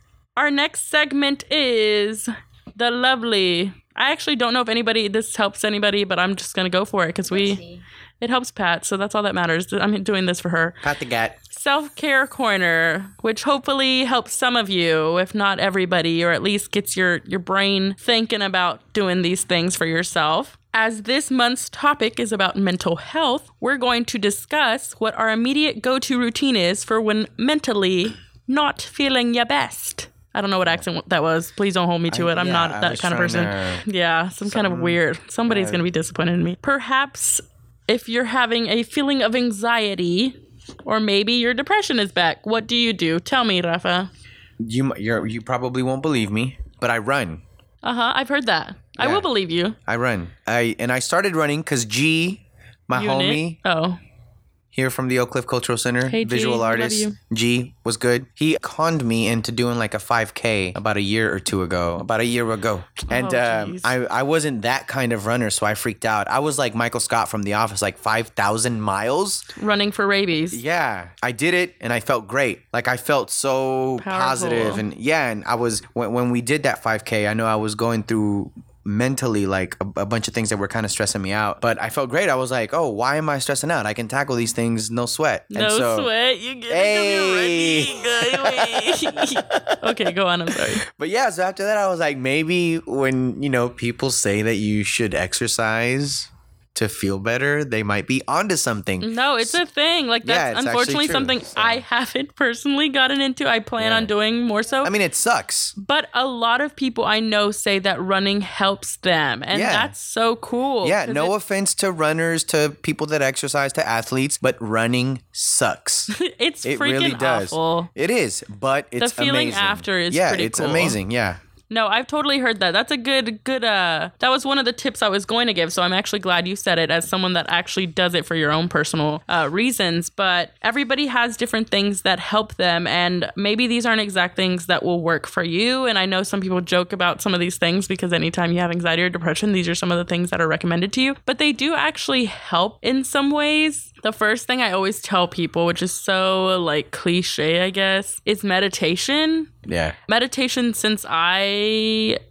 started having issues or recognizing my issues has been a lifesaver literally for me because I'm able to go into like a separate part of my mind that is outside of myself mm, yeah. and then I'm able to really find a calming or force like a peace of mind onto myself. And there's actually some really cool apps out there. So there's my self-care corner tip i guess. There's apps one is called breathe or stop breathe think i believe. And then another one called calm so it kind of just depends on your personal preferences, but they have like free things to follow and you can personalize your mood. So like it mm, says, how are you feeling today? Physically, mentally, emotionally. And you know, I'm in there like, I'm a mess. but it really helps because then they, they recommend, okay, do this meditative exercise for seven minutes or 10 minutes or three minutes. And then it, it like walks you through a process. And I usually do it you know, when I'm not feeling my best, but it also is really good to do before you go to sleep. So you kind of get that peace of mind before you go to bed. So I really like that. Another thing I do is journal. And growing up, I didn't like journaling. It felt like a school force thing. And I was like, I don't want to talk about my favorite color, okay? But I, I did now that I think back on it, like I used to kind of keep a diary, but I wasn't consistent. Now I have one I write in at least weekly, and it can be fun. You can design your shirts or you can doodle your favorite quotes or do whatever in these Yeah. journals. They're yours. You can put whatever your thoughts, feelings, creations, ideas, fears are and just go with it. It's Yeah. yours. It's whatever you want it to be. It can literally be like an art piece itself, your journal. So No, I right. recommend journaling. Those two things have been huge lifesavers for me and it was kind of weird to jump into at first both things and sometimes i forget to do them for some months and that's okay that's the the fun of it of self-care is you do it as you need to or when you want to but it is important to do it in some Yeah. way um And so it's, i it's hard to recommend take that. step too. Oh absolutely But jour- and journaling, like journaling's really cool when you go back to and reflect. oh my gosh Like, and I you know- see your growth it's so powerful It's like, like, snap. I was thinking that. yeah like, i was like feeling like this in 2009 and now i'm not One of the important parts of that, I would always, as a, as a writing exercise, we would just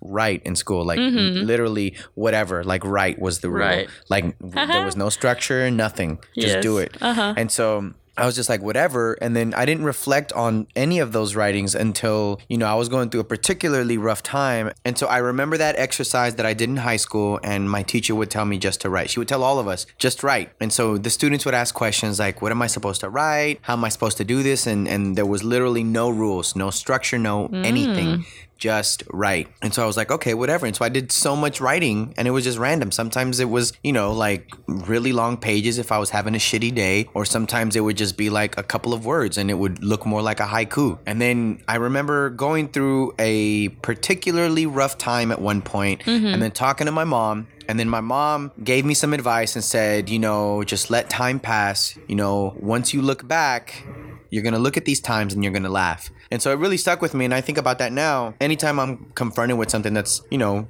difficult to overcome or I feel like it's a mountain and I'm never going to climb over it, I think of that time and then I, I you know, do what I need to do and then I reflect. And so mm-hmm. a lot of the times I'll go back to some of the writing that I've done over the years and it's just funny. It's it's it, it's amusing to think, you know, where my mind was then and where I'm at now, and how much I've grown, and how easy I was able to overcome something that I thought was so daunting. So, Definitely. Another kind of, uh, I know I've mentioned this to Pat, maybe, maybe to you, is something simple that you can do that I do this when I've just had like the worst day ever is I just force myself to jump in the shower. Mm-hmm. And I know showers are like normal and daily to some people, but sometimes Well, it's even shower. hard. Okay, that's great. Uh, but sometimes it's even hard to jump in the shower because you're feeling so terrible. And Yeah. and but really, for me personally, water is really rejuvenating, Mm-hmm. and so I find f- like beach is really calming. Obviously, everybody does, but like in a very like spiritual way. It's very mm-hmm. calming for me and meditative. So sometimes if I'm just having a terrible day, I'll just jump into like a hot, hot shower or a hot, hot bath Yeah. and just give myself that reflective time, that peace time, or play your favorite Erykah Badu album or whatever, and just mm-hmm. give yourself that like 15, 20 minutes to just do you, be with you, and just like relax. Right. So there's our self care corner for this episode. Our next segment is the Brown Business of the Week. Hey. We've got a, a quite exciting one, one that we hold dear to our hearts. Oh yes, that's right. Very exciting, very exciting Brown Business of the Week. Some day one supporters. Day one for sure. Shout out to the lovely, the wonderful, the delicious, the rich. Coco Andre Chocolatier. Yay! Yeah. Coco Andre. round of applause. They are amazing in every aspect of the way of the word. Yeah. They're a chocolate shop here in Oak Cliff. Yes. and you probably know their history a little bit better than I do. But every time I've been in the shop or encountered the family, they're so lovely and beautiful and kind. And it's a dope spot. It's really cute. They have delicious chocolate. They literally make art Yes. in every aspect of the word, as well as amazing. I already said amazing, but it's an Oh, right, yeah. amazing chocolate shop. Yeah, yeah, and I one of the things you you just said anytime one of the anytime that I meet the family, and I think that word is really important. Mm-hmm. It is w- w- important. when it comes to small business, but just business in general. And I think you know there's ways that you can get to the very top and be this corporate conglomerate machine that almost takes uh, over the world, Right. but still have like a, a, a sense of familiarity and make someone feel whether they're a consumer, a collaborator, a partner, or whatever, like they're family. And Coco Andre Chocolatier does that because they're so much more than than than a chocolatier, than a chocolate shop, because they they're they're you know a cultural instrument in Oak Cliff. They're Definitely. they're you know successful within their own right but you know andrea pedraza and her daughter cindy they do so many really cool things they've been to the white house for the work that, they've the been to the white house Obamas. That's with the a- work they've done they've collaborated with the oak cliff cultural center on the dia de los muertos festival they've done so many I events think they were recently included on Tory Burch's yeah yeah and so like, like, they're incredible they- and yeah. they're for the people and they're So for the community just and like it's a, a really great shop. spot. Right, yeah. I mean they're they're they're open. They they understand the importance of who they are in the community, not just as a business, Right. but as a location that is a part of this progression of who we are as a society and a culture and and more importantly Oak Cliff Hey. always represent they they established in I want to say 2009 if I'm not mistaken, but um Yes, Andrea Pedraza has been a chocolatier for so long, and so she she she's a master of the craft, and uh, the whole team over there over there, the whole family, like they they really work to make sure that one, the community knows that they're a part of the thread Mm-hmm. of the fabric, but um, they also have just like bomb ass chocolate. Yeah, like if all this other beautiful stuff we're saying doesn't If warm that your wasn't heart, in, yeah, it's go like get some delicious chocolate, and it literally is art. Like I said, it's art, but it's like, oh Like, my god, literally, they can do anything with this chocolate. They are Yeah. masters. yeah. So shout out to Coco Andre, Coco. Andre, and their address. I'm gonna do this for them. Their address is 508 Boom, there it is. West 7th Street, Dallas, Texas 75208. A cute little house says Yes. its name at the top. Yep. It's dope. Go get some chocolate. We all love chocolate. Might as well support it from brown people that are doing things for the community. Why else would you want to eat chocolate anywhere else? Kit Kats aren't that good. Yes, they are. but you still want to go support Ooh, them. don't say that though. Ma- sorry. they, they get Mondo gets mad at me when Oh I my god, like, Mondo, I'm so sorry. He's my number one fan, and I love you. so shout out to them. And now we're really about to wrap up this show. Our final segment is who you got with Ooh. the coco. Who you got? Now we can bring old Pat to the mic. Pat the Gat, yes. Time to shine on the mic. Pat, we need to get you a mic. Well, we have mics now. I just. Oh, we It do. was You my just fault. That was my fault. oh, was your oh fault. humble That was Pat. my fault because I broke Pat it will down be and then I forgot. Pat will be, Be talking humble, more Pat. now. So maybe. Actually, I don't know. Just a little bit, just like tad bits, not me Just a little bit. consistently. Because Okay, why is 50 Cent a reoccurring theme in this episode? Nobody asked for that. Just a little bit. G Unit, and then it just kept going. Yeah. Um, so I have two things. One because I love Kaytranada. He's got a new project that he released called Who? Kaytranada. He's a big it? producer. Tell the people. He's a producer. He's made a lot of great stuff. Ninety nine point nine percent last year was my one of my favorite albums. of last- 99 pro. Okay. Well, he created a new project. It's by Buddy. It's called Ocean in Montana. It's an EP. It's really good. Just started listening to it. I really like it. I support anything that he does. He makes Dang, stuff on sound. anything? Anything? Almost anything. Be I careful even love with his that. dog. Be careful. You Yeah. got Chance the Rapper liking that crappy Oh, that's true, but he's You can't be too hasn't- liberal with He hasn't your said support. anything you know? crappy yet. Also, my girl Kali Uchis. she stole my Who You Got. Well, we both technically love her, so Well, can that was mine. I told y'all that I was gonna be mine, and y'all took mine. So She released her single today with Jorja Smith. I'm really looking forward to that album. She did a really great cover of Selena a couple years ago at, Selena, at South by Southwest, which made me fall in Selena love with her. Fest. She was a Sel- Selena so she performed at South by and did a cover of Selena, and that made me fall in love with her. And I haven't fallen off yet, so I'm really looking forward to that album. So yeah, those are my two. cool. Thank you, Pat the Rafita? Gat. Pistol Pat, Pat Pati Pistola. Pati How Pata. many, yeah, how many? DJ. And I still don't even have a nickname. I have to give my full name. I know. on. Well, Because you can't don't love it. me. No, it's not that. You can't rush it. It just happens. Okay, go ahead. My who you got? Who you? Who's Don't you disappoint gots? me. Who you got? I have several because we went a little bit out of like last time. Uh, Pat, you mentioned a book. Yeah, so I get it. You read. You're cool. Wow, she reads. No, I wanted to give a shout out and a shameless plug to Original Class Clothing. Wow. They're all Oak Cliff. They're doing a pop up shop here at the Cultural Center, but they're the homies. When they got that? some solid designs. Saturday, May 27th, 6 to 8 p.m. So it's only two hours, but they got some really dope designs. They're all about Oak Cliff. They're all about, you know, this urban streetwear kind of vibe. And so they've been holding me down for a long time. They're always, you know, good people. So um, big shout out to them. And if you're in the Oak Cliff area, Oak Cliff Cultural Center, Saturday, May 27th, 6 to 8 p.m., stop by, find them, follow them at Original Class Clothing. But on to my Who You Got. So I'm going to do two. Who'd you got? Yeah. So the first one, I'm going to keep it local just because I got put on not too long ago. The homie Felipe from around the way. Probably don't listen to the podcast, but if you do, appreciate you putting me on. Uh, the homie C Strugs. Yeah, straight Oak Cliff All right. this man i'm i'm a full-fledged fan. So he's got an album coming out. It's called the fat crip.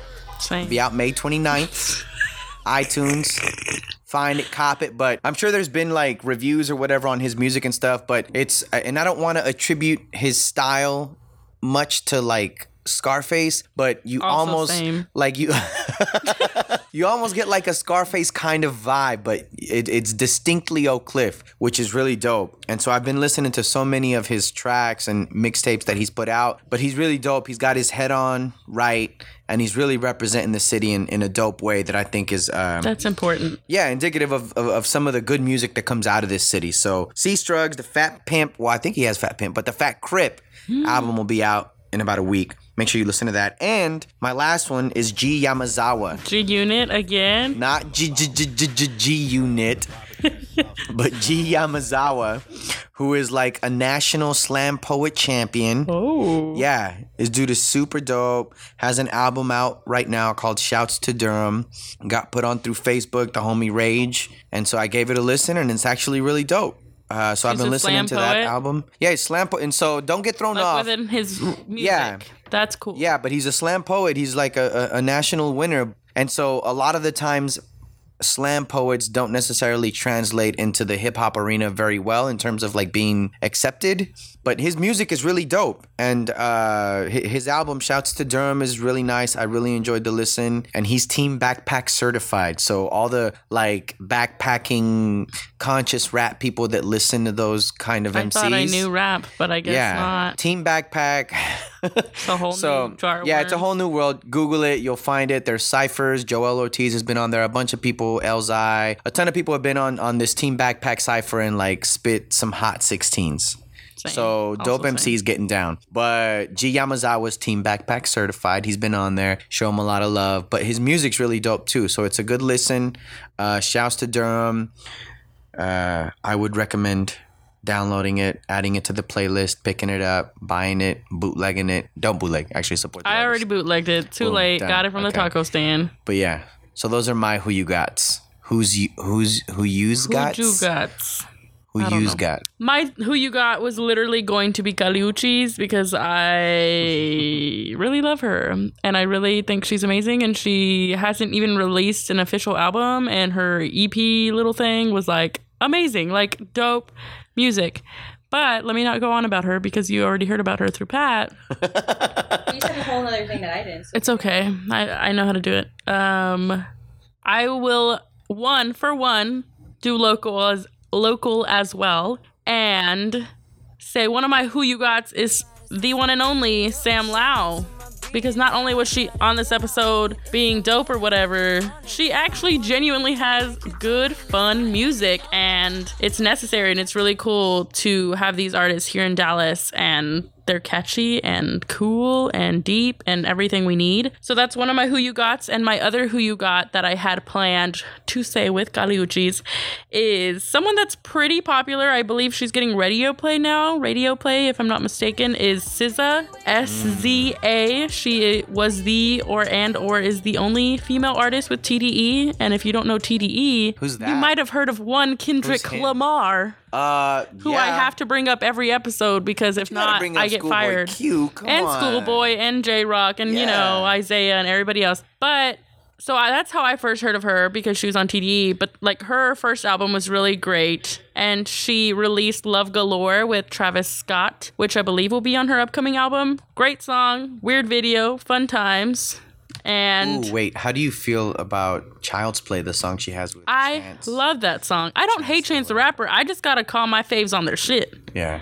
You gotta do Respect that. You know what? You real. I You am real. Lala. Yeah. I am trying to be. Keep it. Yeah. But Child's Play is a great song. She's a great artist. She's beautiful and amazing, and I love her. And listen to SZA if you're not already. Everybody should be because she's dope. And that is my Who You Got for episode three. So as we wrap up, thank you so much for listening to the third episode of De Colores Radio. Huge thanks to Sam and Jeremy for taking time out of their busy lives to come hang out with us. Be sure to follow them check out their events and shows and buy their paintings and their works. Support these dope Dallas artists if you're not already. Signing off from the Cultural Center here in Oak Cliff, in case you heard loud stomping and music. We uh, are a local place that that is a center for the arts. So you might have heard Folklorico feet dancing, and it just gives us a little bit, little bit more pride. Again, we hope you enjoyed it and learned a little something with us. Don't forget to share the podcast and follow us on social media. Tell everyone you love to follow us at D E C O L O R E S C O. If you enjoy our personal thoughts,